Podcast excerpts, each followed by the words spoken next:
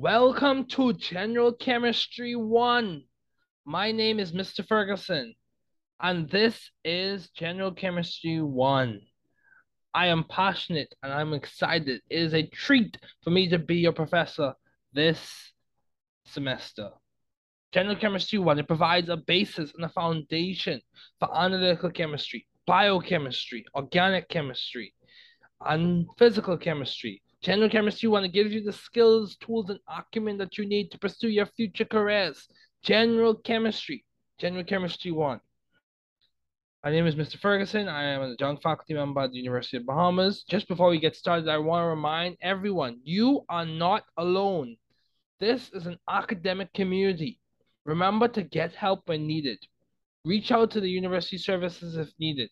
Never give up. Keep trying. We are here to help you be ethical, intelligent, and successful scientists. However, at the end of the day, you must be responsible, ethical, and hardworking.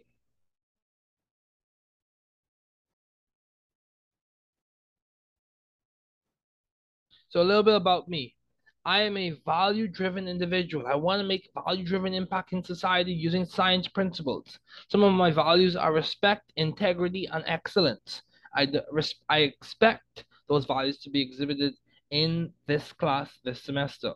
As I said earlier, I'm a young faculty at the University of Bahamas. Some roles I've served in, I've served as a graduate student. I've served as a Bridge Fellow, graduate student at Indiana University Bloomington. I have served as a Bridge Fellow with one of the largest scientific societies, the American Chemical Society. I have also served as a GEM Fellow with the National GEM Consortium. I served as a podcaster for The New Chemist, the co host of The New Chemist, as well as an author for several books. Lecture attendance is mandatory. At this time, lecture will take place via Zoom. Class assignments will be placed on the online platform. If similar information about the class is lost for the first instance, we can arrange for another copy. After that, correspond with your classmates. A lot of the information that is provided this semester will be provided electronically. Summaries of lecture notes will be uploaded and provided. My goal is to make this class as engaging and enjoyable and cognitively stimulating as possible. The course textbook is Chemistry the Central Science by Brown, LeMay, Bursten, Murphy, Woodward, and Stoltzfus. Students in this class in at UB North, an electronic version of a chemistry guidebook will be gifted at no cost. It is up to you whether you use it or not. As well as supplementary notes and problem sets will be provided at no cost.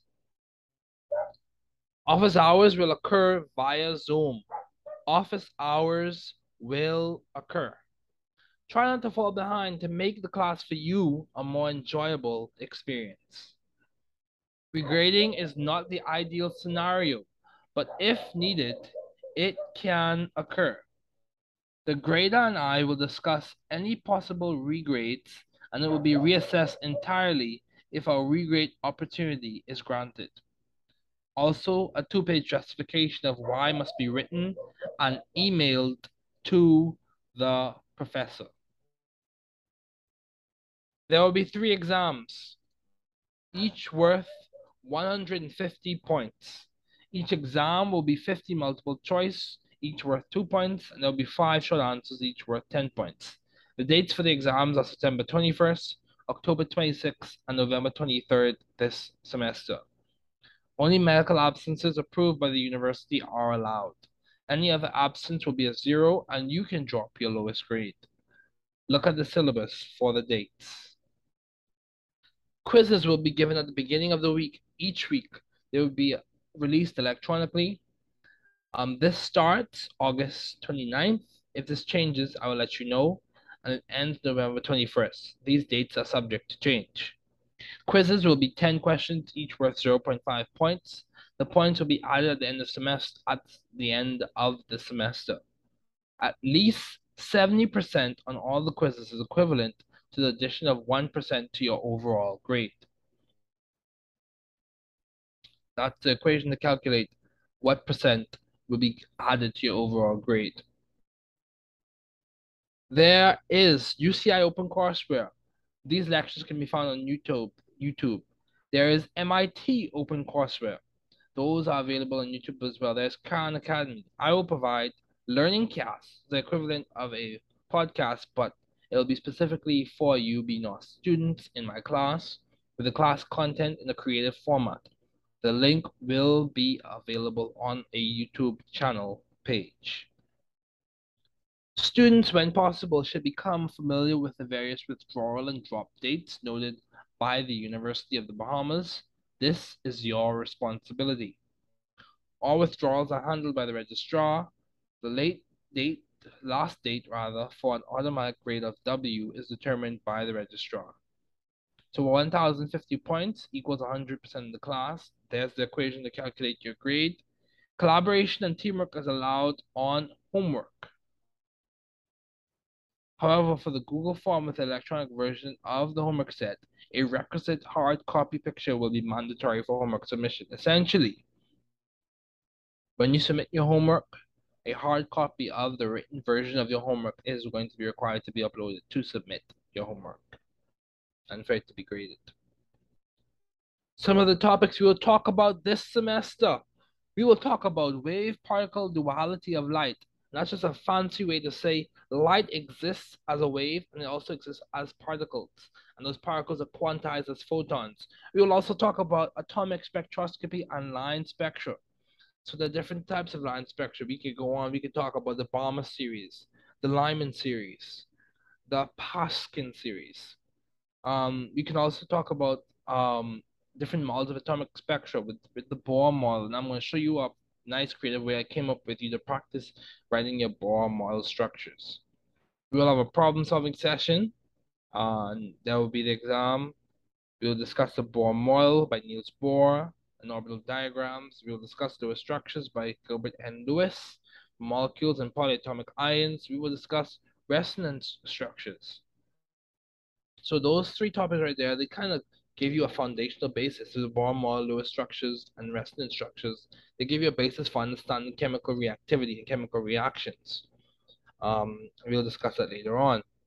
So um, for the for the week of October 10th to the October 14th, we will have problem solving sessions. On October 10th, there is no class. However, during the week of October 10th to the October 14th, on the Wednesday of that week, there will be an exam. So you can use that no class day to catch up on homework, relax, and prepare for your exam. From the weeks, uh, for the weeks of October 17th to the 21st and October 24th to the 28th, we will discuss thermodynamics.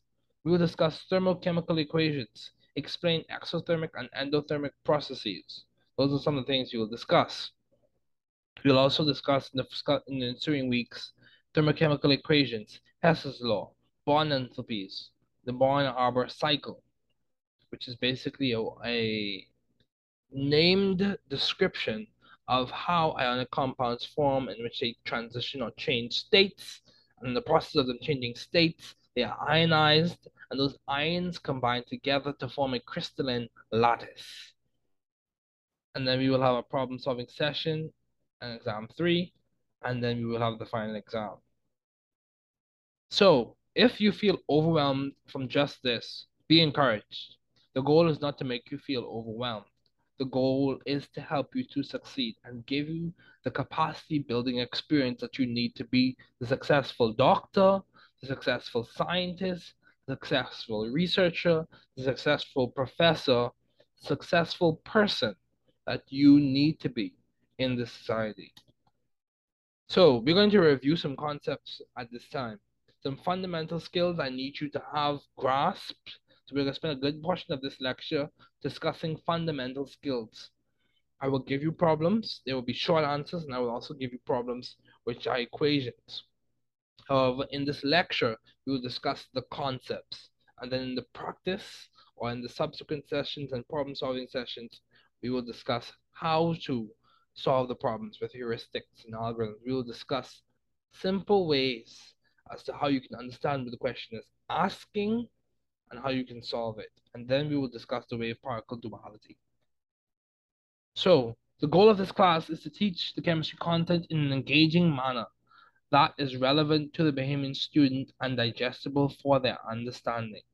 So I want you to understand the concepts, practice the con problems that are relevant to understanding that concept, learn more nuanced details about the concept, and then practice more complex problems that integrate the details and the fundamental understanding. So let me give you an example. Say we were talking about the Bohr model.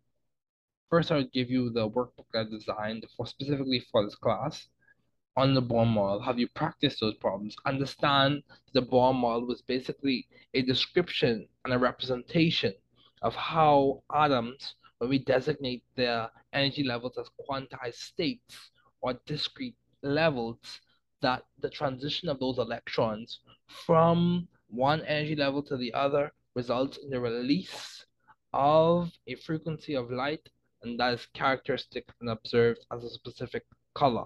In short, levels are quantized. Those levels provide a dis display of light at a specific frequency when those electrons relax. And that's the fundamental concept. More nuanced details we, you will be how does that play out when we try to describe or understand the amount of energy that is released. And that energy is equivalent to a specific frequency, proportional rather to a specific frequency. So let's review at this time. So I'm going to walk you through this review.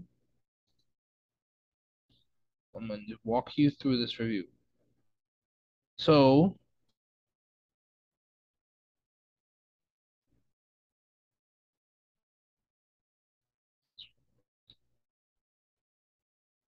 Okay. So everyone, I designed the guidebook with the intention of teaching the content in a creative way. And we're going to walk through this content and we're going to walk through the equations.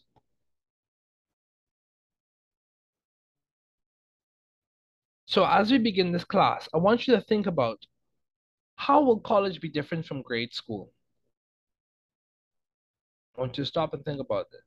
I know for me personally, college required a higher level of engagement, a higher level of time management skills, and a higher level of dedication to my studies.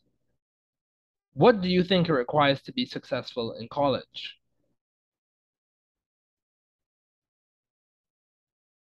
Success in college requires a number of factors, and they vary from person to person.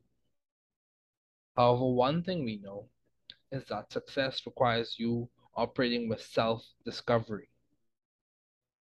So hold on a second.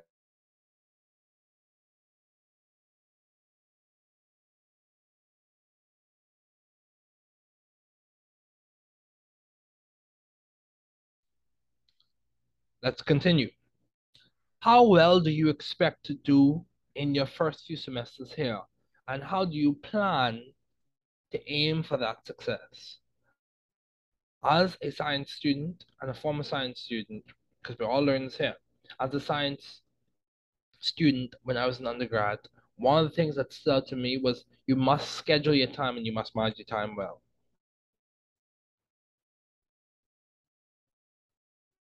So the important thing for you to understand here, yes, there are animations, and the animations are placed there to make this discussion engaging for you. So the important things to think about is what's your learning style? How do you learn best? Are you a auditory learner? Are you a visual learner? Do you need to write it out? Do you need to use programs like Quizlet, Kahoot, Anki? All of those things, they are important and you need to know what works best for you uh, if you're trying to understand what it entails for a career, there are podcasts you can listen to. There are a variety of things out there. This experience in this class will be what you make of it. I will try to give you the opportunities, the facilities, the resources for you to succeed. However, the work and the onus is on you. You must be dedicated, motivated, and encouraged to work well. So what time management strategies and group studying approaches can you use to ensure learning and academic success? So essentially, do you need to use Google Calendar? Do you need to use Outlook? Do you need to use a hard copy planner? I use both Google Calendar and a hard copy planner. You have to find what works for you and implement that strategy. Um, later on, we will discuss, and I will show you a video on strategy before this lecture ends. The importance of strategy. Strategy is more than just planning. It must be strategic.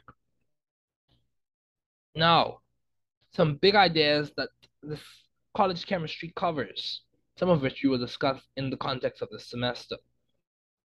All matter is composed of atoms and intermolecular forces and bonding explains their properties. Simply put, matter, things like solids, liquid, gases, ice, for example, is a solid, liquid, water, and gas would be water vapor. All of those things are composed of atoms. Those atoms are bonded together covalently, of course, to form H2O. Within or among those H2O molecules, there are intermolecular forces. And those intermolecular forces are hydrogen bonds. Those hydrogen bonds help us understand the physical and chemical properties of water. It's important for you to understand that. Everything boils down to the compositional units of the matter or the object you are describing. Chemical reactions involve intramolecular and intermolecular changes. Chemical reactions, whether they be double displacement, addition, substitution, um, displacement, single displacement, whatever the type of reaction that's being discussed or displayed, um, chemical reactions involve intramolecular, so we're talking about the bonding, and intermolecular, we're talking about what happens in between those molecules, those changes. So molecular collisions, molecular geometry, and the approach between molecules influences the speed of those reactions. So you also have thermodynamics and kinetics. They provide a lot of insight into physical and chemical changes. So thermodynamics is like one end of the seesaw, and kinetics is the other end of the seesaw. They are distinct, yet they coincide at points. Thermodynamics basically explains how heat and disorder plays or functions in chemical reactions. Kinetics explains how fast reactions occur and why they occur fast and what causes them to go fast, whether it be their orientation, their proximity, or their number of collisions. So equilibrium and thermodynamic parameters such as entropy, which is another a fancy way to describe disorder, enthalpy, which is basically how you describe the heat energy of a reaction, and Gibbs free energy, which describes the capacity of the of the reaction or the molecule to do work of the reaction or to do work. And those ideas, enthalpy, entropy, and Gibbs free energy, provide insight into a reaction's thermodynamic potential, whether it's thermodynamically favorable or not. Another way to say that is whether it's spontaneous or not, or whether it will occur or it's likely to occur or not. It gives us insight into the products that will form, and how fast those products will off um, will form. And those parameters also give us insight into how they form. So that's important to understand. So we will discuss in this review session, this is a review session, we will discuss MADA, dimensional analysis, problem solving, and introduction, and we'll introduce the history of some chemistry pioneers. So let's talk about the scientific method. The scientific approach to information consumption and knowledge generation involves the scientific method. So what does that mean? The scientific method is the way scientists do science. Essentially, the way they operate, the way they think, the way they practice. It's if I was to give an analogy, uh, the scientific method is how they operate. This figure below describes or shows an example or a version of how the, the process of thinking occurs for the scientific method. You have your observation. And then from your observation, whether you look at it physically, you look, try to break it down chemically, you look at the hypothesis, which are basically your educated guesses about what is going on. And from there, you run experiments. From those experiments, you gain results.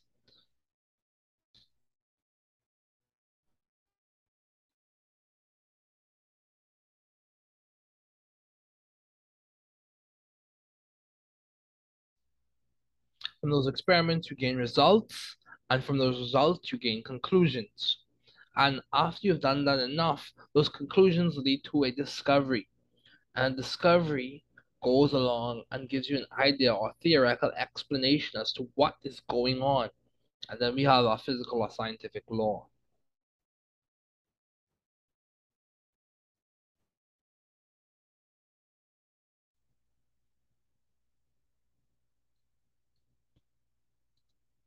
So, a critical part of nature is energy, which is basically the capacity to do work or to cause change. Those changes can be physical or chemical. Now, let's keep this in mind. Matter is anything that has mass or a definite volume. There are several states of matter, which are solid, liquid, gas, and plasma. The main states we'll discuss in this class are solid, liquid, and gas. Matter undergoes different types of changes, and those changes can be physical or chemical. So a physical change involves changes that do not rearrange the intramolecular bonding arrangement or electron configuration. So what does that mean? When you're dealing with physical changes, we're not changing the bonding, we're not changing the ionic bonding or the covalent bonding. We're not changing how those atoms are connected together. We're not changing how those electrons are configured or arranged or distributed in the atom. We're only changing a from the macroscopic view. This is a simple way to put it. From the macroscopic view, we change the state. So for example, with water, a physical change for water will be melting. So when the ice goes to water, or when the water goes to a vapor, those are all physical changes.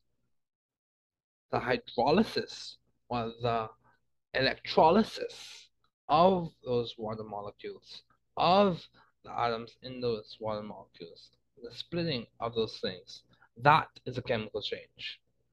Simply put, physical properties of substances such as ductility, physical state, appearance, so like color, texture, whether it's rough or smooth, those are the things that change when we're talking about physical changes. A chemical change, on the other hand, is a change that affects the intramolecular bonding arrangement of the chemical properties, such as the electron configuration or the chemical bonding of the substance. So when we talk about electron configuration, we're talking about how the electrons are distributed within the atom or the molecule. We'll discuss those things later.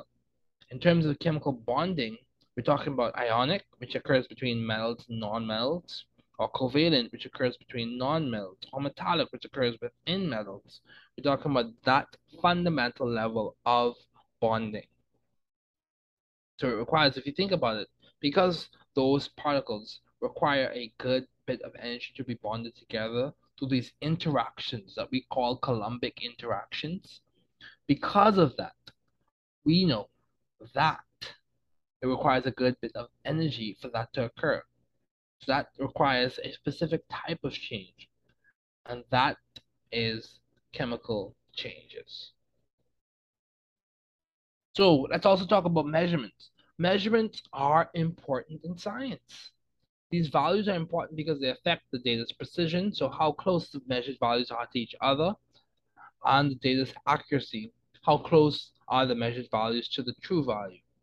So precision, if you were to think of a dartboard, a dartboard has different ranges.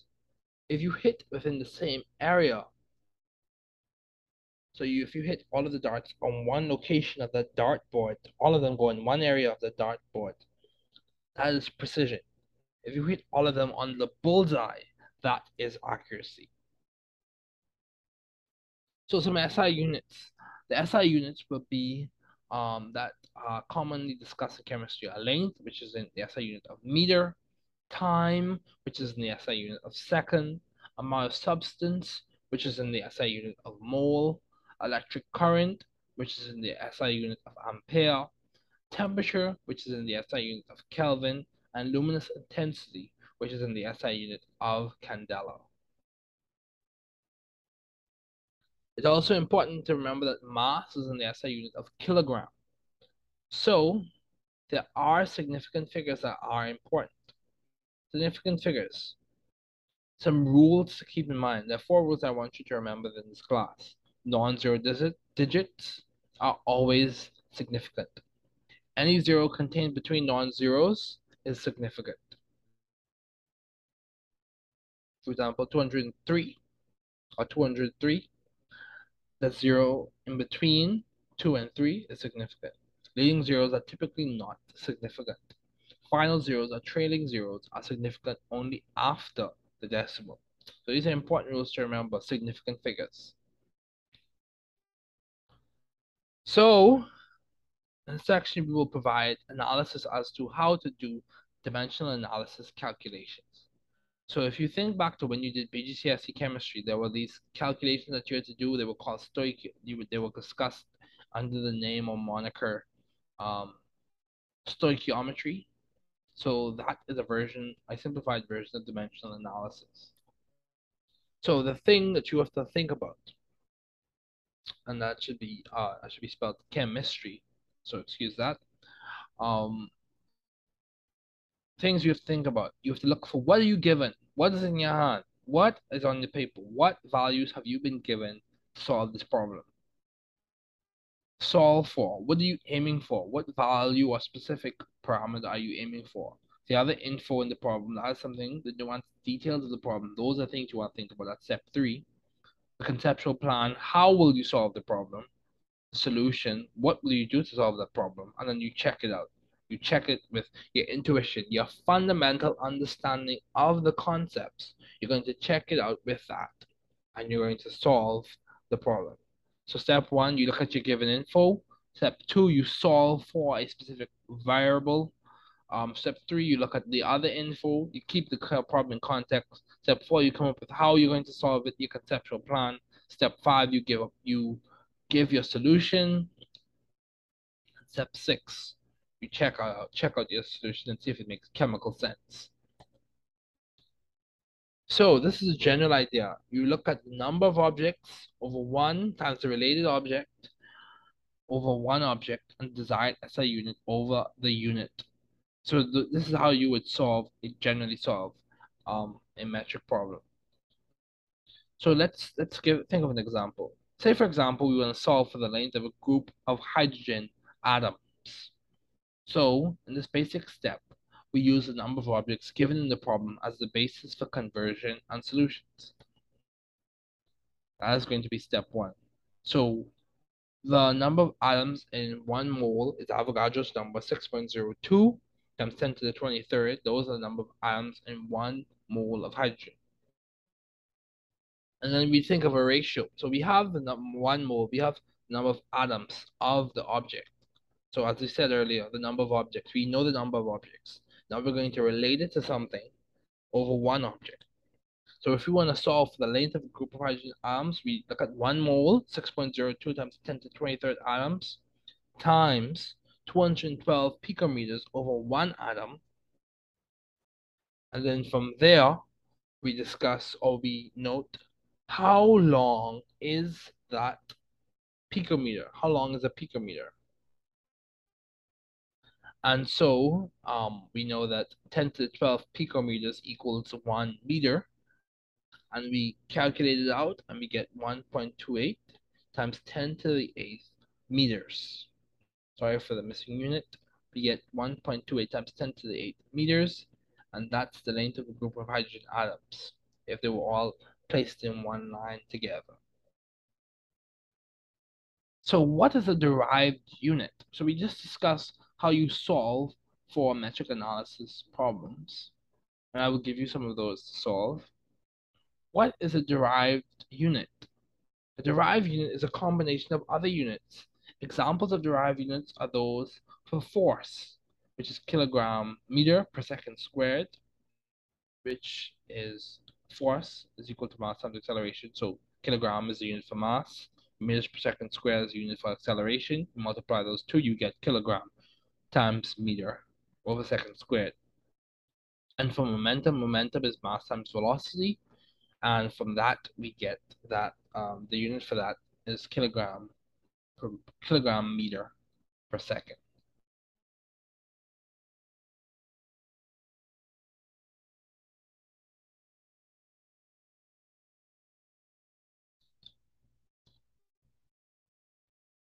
So what is that? Now we're going to talk about, we're still discussing foundations. So we're going to now talk about what is an intensive property. An intensive property, intensive, independent of the amount of substance. So an intensive property is a property that's independent of the amount of substance. And it involves, or an example of that is going to be density. So it's a characteristic property. It doesn't change depending on the amount that you have. It is the same no matter what you and what amount of it you have. An extensive property is a property that does depend. So extend does depend on the amount of substance. An example of that is going to be mass. The mass of substance is dependent on the amount that you have. So, at the still talking about foundations, these are things I need you to understand. This is the language, the jargon, the foundational ideas I need you to understand for us to do chemistry this semester, regardless of the format. I need you to understand this. What type of substance is a compound? A compound is an example of a pure substance. So compounds of pure substances, an example of a pure substance is going to be sodium chloride, pure sodium chloride, crystalline sodium chloride. That's a compound made up of two different elements. And that is a pure substance and it is a compound. What type of substance is an element? An element is a pure substance made up of one type of atom. So for example, sodium metal is an element. That's a pure substance. A, a, a sodium metal is an element. So what type of substance is carbon monoxide? I know you've heard of carbon monoxide poisoning, which is dangerous if you don't have proper facilities. What type of substance is carbon monoxide? Carbon monoxide is also a pure substance as a compound made of carbon and oxygen. What type of property is color?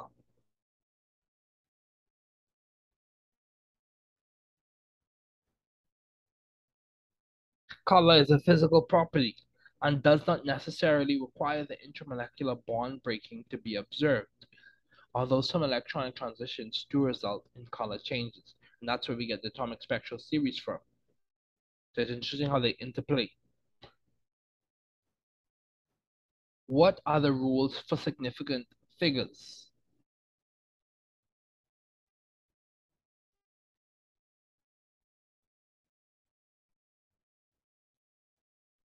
So if you look at the animation, we can see that all non-zero zero digits are significant. Interior zeros are significant leading zeros are not significant. Trailing zeros after decimal point are significant. Trailing zeros before decimal point are significant.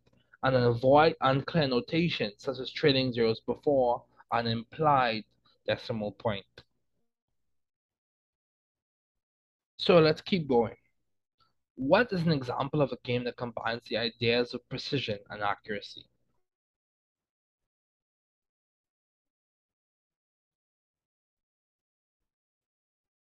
Darts. Darts an example of a game that combines the ideas of precision and accuracy. Now let's talk about some more foundational concepts. We're going to talk about conservation laws. These are important to understand. These are foundational things that we're reviewing before we get into wave particle duality. These are things I need you to understand and understand well. So rewatch this video if you need to. Rewatch it again. I recommend you do it, at least watch it twice and take detailed notes and design this in such a way so that it can be integrated, it can be engaging, it can be stimulating, it can be well understood. What are the foundational concepts I need you to know for this semester? So, what is the law of conservation of mass? The law of conservation of mass states that the total mass of a substance in a closed system does not change where there is neither generation nor consu or consumption in the system. Essentially, it says for mass, mass is not created or destroyed. So what is the law of conservation of energy? Conservation laws, which are noted in the animation, they are classical. Conservation laws they are, or for the law of conservation of energy, energy is never created or destroyed. It's only transferred from one form to another, heat energy to light energy. So keep that in mind. Now let's talk about some key scientists. I need you to know a few people. We gotta know a few people before we really delve deep into wave particle duality, because there's another group of people that I want you to know about. So who are all the scientists that have been presented so far? Why are their contributions so significant to chemistry? Joseph Proust is important. I need you to know, and I will give you a worksheet with these people on it. Antoine Lavoisier is important. Um, Joseph Proust is important. John Dalton is important. Albert Einstein is important. All of these people. Let's talk about. Um, let's talk about, for example, John Dalton. His theory of atomic, his atomic theory was pivotal to understanding, um, understanding mass and understanding key ideas with atomic mass even though it had to be refined, his ideas were fundamental, whether it be from the original founder or the original person who described Mahadan's compositional units to John Dalton. It's important. So what is the law of definite proportions? And this is where Joseph Proust comes in. The law of definite proportions refers to substance composition classically states that specific compounds are always made of the same elements in the same ratio. This is true. H2O is H2O. It has a definite proportion. Two molecules, two atoms rather, of hydrogen with one atom of oxygen. And you see this in the balanced chemical equation. The balanced chemical equation is proof positive that the law of definite proportions is true in many instances, or in all instances at this level. What is the law of multiple proportions? This is where John Dalton comes in the law of multiple proportions basically states that two atoms,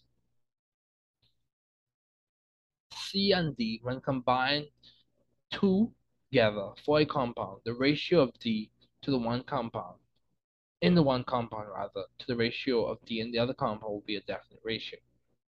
So for example, let's start, let's make this more concrete. So law of multiple proportions states basically two atoms. So let's talk about hydrogen and oxygen. So let's think about that. When combined to form a compound water, the ratio of oxygen in compound 1 and the ratio of oxygen in another compound will be a definite ratio. So for example, ratio of oxygen in water, to the ratio of oxygen and magnesium oxide will be a definite ratio, it will be 1 to 1. What made Dalton's atomic theory significant? So Dalton, as you see on the graphic, some of his ideas which have been refined. Each element is composed of tiny particles called atoms. All atoms of the same element have the same mass. Atoms combine in simple whole number ratios to form compounds. And he said that atoms of one element cannot change into other atoms of another element.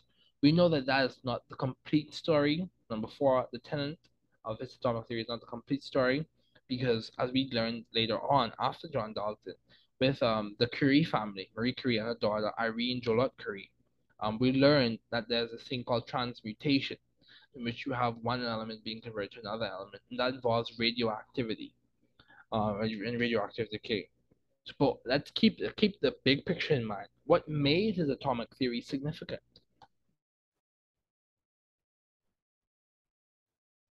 His ideas have been adjusted, but his theory is significant because although some changes were made, his work laid a good foundation for chemistry research at the time and today and understanding chemical reactions. Ladies and gentlemen, this shows the iterative nature of science that we are constantly learning and developing new ideas using a dynamic scientific method. Who was J.J. Thomson? See, we're talking about people now. These are people you need to know about, people you need to meet, who you need to discuss, who you need to talk about with your colleagues. You need to understand what did they do. Who was J.J. Thomson and what were some of his experimental findings on cathode rays? J.J. Thomson, whose work with cathode rays built up to the discovery of the electron. He was an English physicist who made profound discoveries on cathode rays and led to the discovery of the electron. He also proposed the plum pudding model, wherein he hypothesized that negatively charged electrons were small particles held within a positively charged pair via electrostatics. So he, he um, described, proposed the plum pudding model, which is a common uh, idea that you introduced to when you're first discussing periodic properties. And he also, his work led to the discovery of the electron. There's also Robert Millikan, who performed the famous Millikan oil drop experiment, which aided in determining the fundamental charge of a single electron. So who was Marie Curie? Marie Curie is a significant scientist that everyone should know about. She was a female scientist who won two Nobel Prizes, her and her husband. And her children also won, one of her children also won a Nobel Prize. The Curie family's work on radioactivity led to a lot of progress, achievement, and identification of alpha particles, beta particles, and gamma rays. She won two Nobel Prizes in chemistry. And let's not forget the work of Rutherford, whose nuclear theory was foundational. He described most of the atom's mass and all of the positive charge as posit in the nucleus, or placed or situated in the nucleus. Who was Ernest Rutherford and what were some components of his nuclear model? So Rutherford was a leading nuclear physicist whose work led to the further development of atomic theory. He served as the director of Cavendish Laboratory at Cambridge University. His nuclear theory had ideas around the following. For the atom, most of the mass and all of its positive charge is in the nucleus. Most of the volume of the atom is empty space, and the number of electrons and protons is equal to maintain an electrically neutral atom. So what does that mean? most of the volume of the atom is empty space. That points or that gives you an idea that the massiveness of the atom is situated in the nucleus. The mass, the mass of electrons is negligible in this course by convention. However, the mass of the neutrons is one atomic mass unit, and the mass of the protons is one atomic mass unit. The number of electrons and protons is equal, typically the case in a stable neutral ground state element, and those are equal. Okay. Was James Chadwick and what did he discover? James Chadwick was a British physicist who observed that the mass of the atom that was unaccounted for was due to the neutrons within the nucleus. His work led to the discovery of neutrons. So what is the mass of a proton and what is its charge? Take a few seconds, guess, think about it.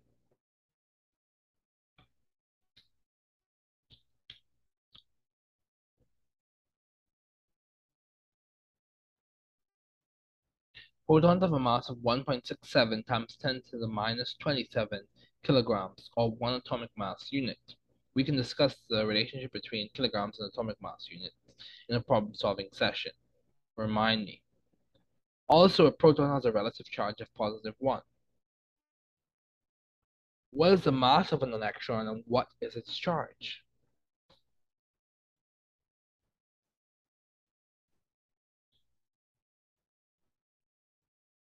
Electrons have a mass of 9.1 times 10 to the minus 31 kilograms, or 5.5 times 10 to the minus 4 atomic mass units.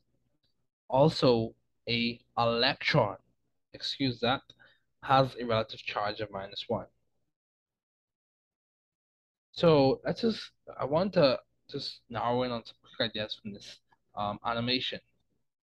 You know, Niels Bohr was very important, or is very important in uh, chemistry.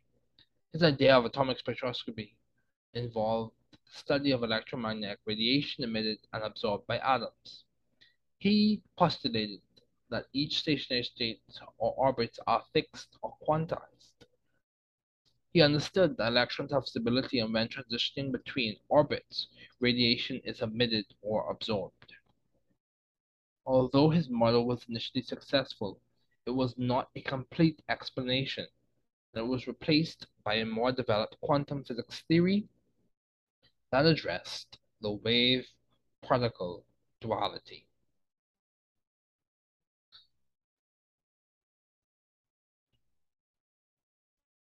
And that's very important. That kind of leads us into the idea of wave-particle duality. So what is the mass of an electron of a neutron what is its charge? Just before we transition into wave particle duality, let's just continue going over a few foundational concepts. The mass of a neutron, a neutron has a mass of 1.67 times 10 to the minus 27 kilograms, or one atomic mass unit.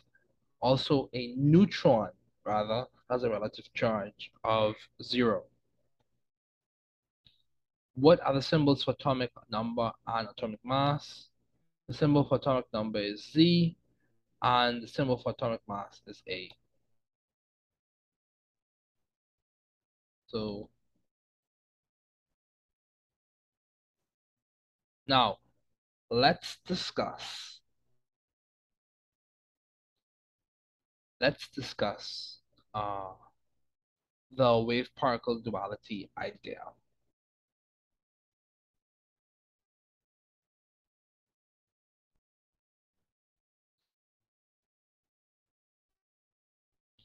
So, before we get to wave particle duality, I want to introduce you to the Schrodinger's cat thought experiment. Before we get to wave particle duality, I want to introduce you to that, and then we'll discuss wave particle duality. But actually, before we get to uh, showing you the images and describing it to you in the format we were just discussing it, I would like to show you a reference text that you can use as you do your studies.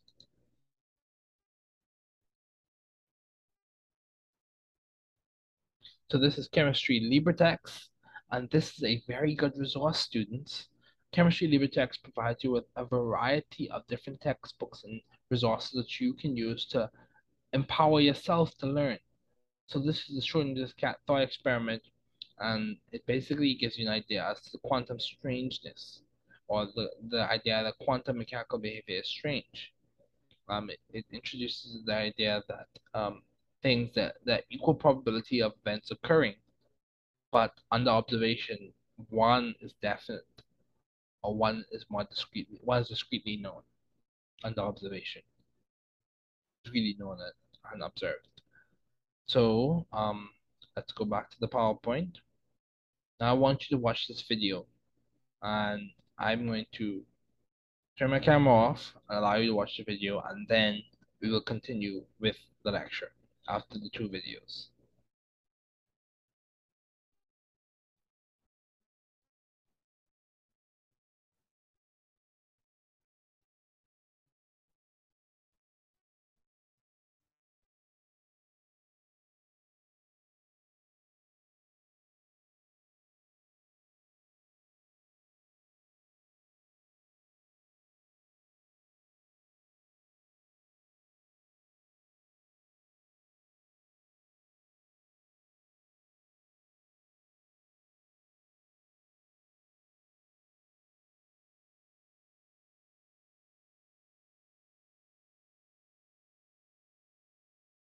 In Brussels. And he came here and was admitted on that day as a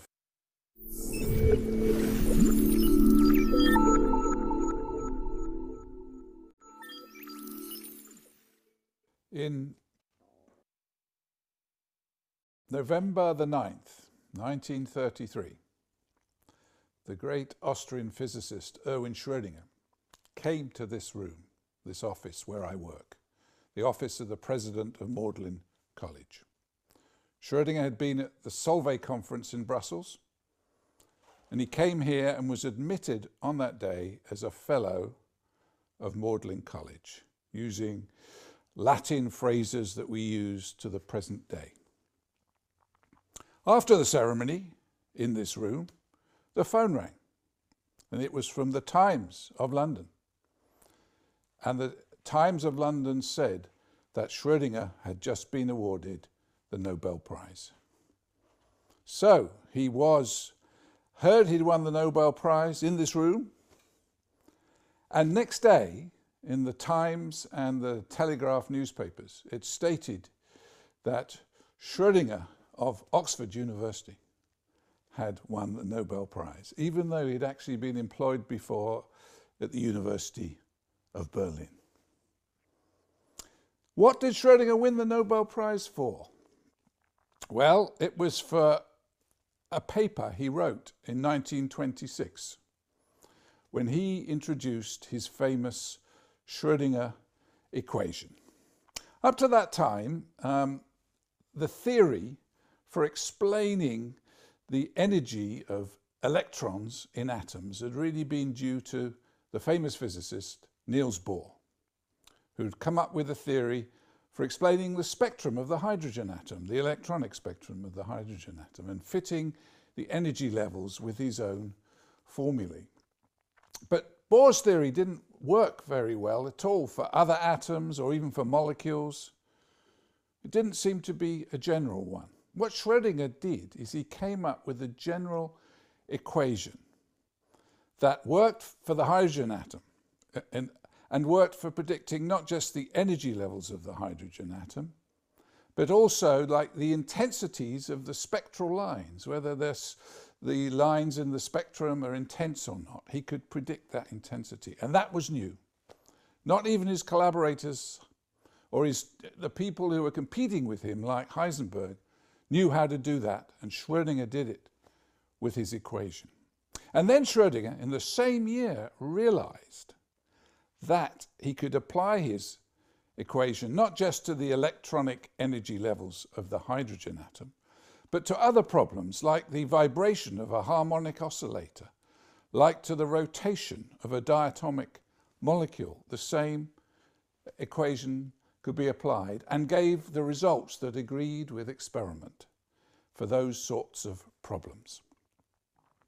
And then Schrödinger realized his equation could also be adapted not just for simple processes, but for processes that depend on time. So in fact, there are two Schrödinger's equations, what's called the time-independent equation and the time-dependent equation. And, but why the equation became so significant is that suddenly many scientists around the world realized that not only did it work for the hydrogen atom, it worked for all atoms and all molecules in principle. And that means it had remarkable applications to nearly everything you can see. Depends on atoms and molecules. And Schrödinger's equation can be used to calculate all their properties. And if you solve his equation very accurately, you get essentially the right answer. So it was a very powerful theory that came out of Schrödinger's great work in 1926 for all atoms and molecules. Now the problem is though, he, his equation was quite complicated mathematically and very difficult to solve for anything more complicated than the hydrogen atom. Even for the helium atom, it involved quite a lot of difficult integration and differentiation and so on. And so it didn't really change science so much in the very early days. But where the big change came with Schrödinger's equation was when computers came along. It was then possible to use computers to solve his equation and do that really accurately as time has gone on more and more. And that means Schrödinger's equation can be applied to more and more complicated systems, atoms, even now to, even to solids, materials, and also to problems of biological importance. You can do calculations with Schrödinger's equation, for example, on proteins, on enzymes, on DNA, and so on. Uh, and so it's become, in the modern world, an extremely powerful theory. It's the theory that underlies the whole of chemistry, molecular biology, material science, understanding the properties of materials. You can do calculations with Schrödinger's equation, and many people do that. Even in geology, you can calculate the temperature at the center of the Earth using variants of Schrödinger's equation. And so in the, in the 21st century, it's become really almost the essential tool for doing simulations on atoms and molecules. The other method, before Schrödinger, was developed by Isaac Newton, Newton's laws. And you could simulate atoms and molecules using, uh, using Newton's laws, but those don't include, crucially, quantum mechanical effects. such as tunneling, such as probability.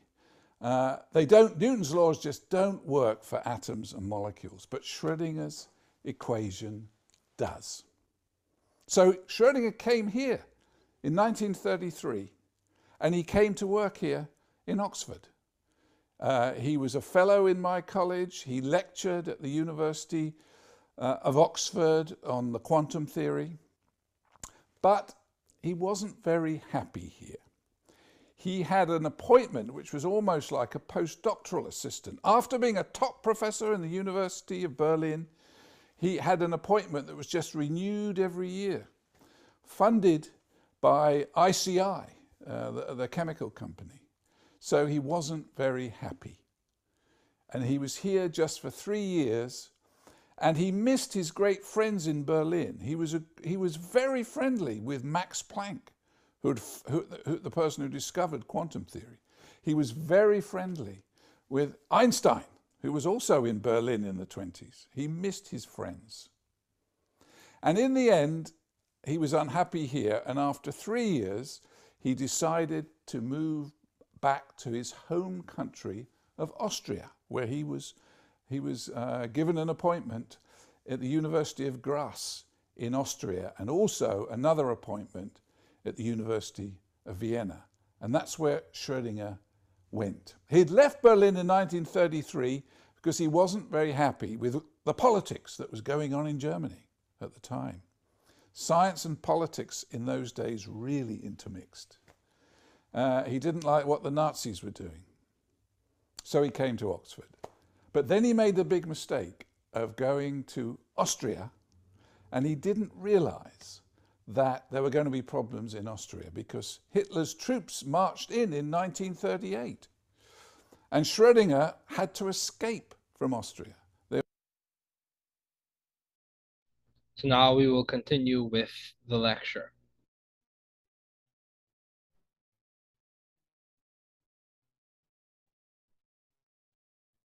Let's look at video two and then we'll continue with the lecture.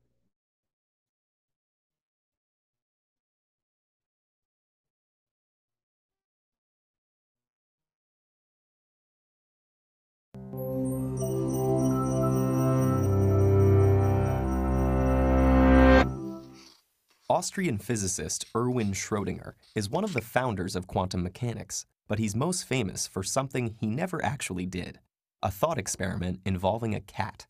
He imagined taking a cat and placing it in a sealed box with a device that had a 50% chance of killing the cat in the next hour. At the end of that hour, he asked, What is the state of the cat? Common sense suggests that the cat is either alive or dead, but Schrödinger pointed out that according to quantum physics, at the instant before the box is opened, the cat is equal parts alive and dead at the same time. It's only when the box is opened that we see a single definite state. Until then, the cat is a blur of probability, half one thing and half the other. This seems absurd, which was Schrodinger's point. He found quantum physics so philosophically disturbing that he abandoned the theory he had helped make and turned to writing about biology. As absurd as it may seem, though, Schrodinger's cat is very real. In fact, it's essential. If it weren't possible for quantum objects to be in two states at once, the computer you're using to watch this couldn't exist. The quantum phenomenon of superposition is a consequence of the dual particle and wave nature of everything. In order for an object to have a wavelength, it must extend over some region of space, which means it occupies many positions at the same time.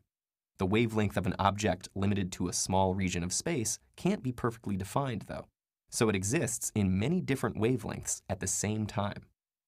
We don't see these wave properties for everyday objects because the wavelength decreases as the momentum increases, and a cat is relatively big and heavy. If we took a single atom and blew it up to the size of the solar system, the wavelength of a cat running from a physicist would be as small as an atom within that solar system. That's far too small to detect, so we'll never see wave behavior from a cat. A tiny particle like an electron, though, can show dramatic evidence of its dual nature. If we shoot electrons, one at a time, at a set of two narrow slits cut in a barrier, each electron on the far side is detected at a single place at a specific instant, like a particle. But if you repeat this experiment many times, keeping track of all the individual detections, you'll see them trace out a pattern that's characteristic of wave behavior. And this is what's referred to as the Young slit experiment. We will get that later on in the semester. This is pointing to and hinting to one of the big ideas that we're going to discuss next lecture, which is wave-particle duality. A set of stripes, regions with many electrons separated by regions where there are none at all. Block one of the slits and the stripes go away. This shows that the pattern is a result of each electron going through both slits at the same time. A single electron isn't choosing to go left or right, but left and right simultaneously. This superposition of states also leads to modern technology. An electron near the nucleus of an atom exists in a spread out wave-like orbit. Bring two atoms close together, and the electrons don't need to choose just one atom, but are shared between them. This is how some chemical bonds form. An electron in a molecule isn't on just atom A or atom B, but A plus B. As you add more atoms, the electrons spread out more, shared between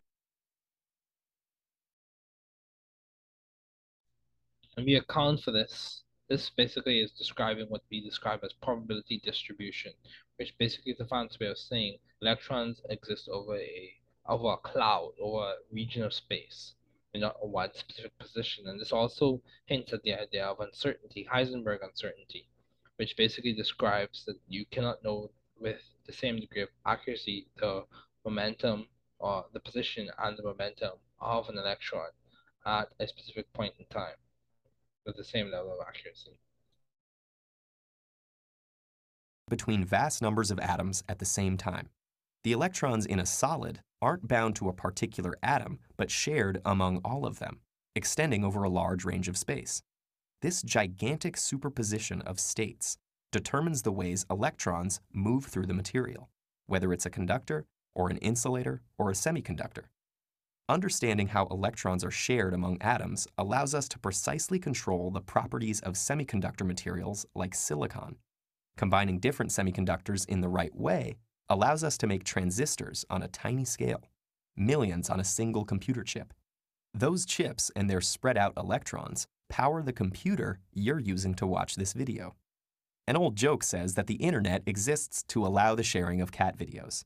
At a very deep level, though, the internet owes its existence to an Austrian physicist and his imaginary cat.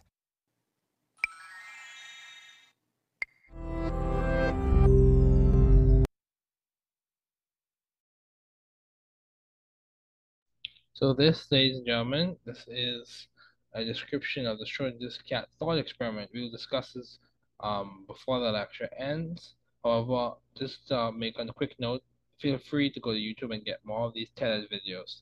If you find a video that you think is beneficial to the class, you can send me an email with the link, and I will, if it's an educational appropriate video, educationally and age appropriate video, I will look at it and determine whether it's appropriate for the class discussion at that time. So let's go back to the lecture.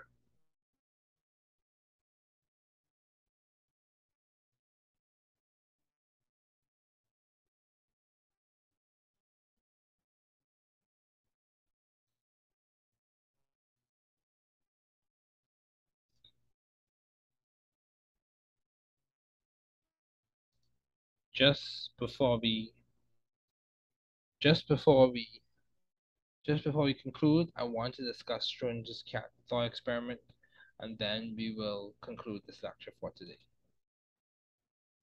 Now, just in case you didn't get it the first time, I want to explain it to you from the animations I've designed for this class. So, with this, we have Schrodinger's cat thought experiment, in thought experiment, you you put a cat in a steel chamber for an experiment, and this whole scenario is just an imagination or an imaginary experiment. In the chamber, there is radioactive material and a mechanism that, upon emission of an energetic particle by one of the radioactive atoms, a hammer breaks a flask of poison and results in a dead cat. Yeah, this is amazing. If the, if the chamber is closed and you do not observe what is going on, there is equal probability that both the cat is dead and the cat is alive. by virtue of the system being observed. So let's make this, let's Bahamianize this thought experiment. So let's begin. Imagine there was an oil and beach spill by a pond in Inagua. The area is enclosed by a mind your business fence, so you must enter the area to observe what occurs. If the flamingo in the area drinks from the pond, the flamingo, the flamingo will die in the area. If you are not around to observe what occurs in that pond area, and the pond area is enclosed, the flamingo has equal probability of being dead and being alive by virtue of the fact that the system is not observed. So what does this point to? What don't get lost in the details, but what does this point to? This points at quantum mechanical behavior and uniqueness and strange nature of it. It also hints at how quantum mechanical behavior does not exactly transfer for an understanding of macroscopic behavior. There is uncertainty and indeterminacy. Yes, the of electrons is strange. And as we conclude, I want to remind you, many of these scientists met at a specific conference called the Solvay Conference, where all brain physicists meet. And if you look at the picture, there's a characteristic picture of many of the scientists um, in which they, in this one photograph, Albert Einstein, Heisenberg, all the others, and that was at the Solvay Conference. Next lecture, we will discuss um, the wave particle duality and other scientists.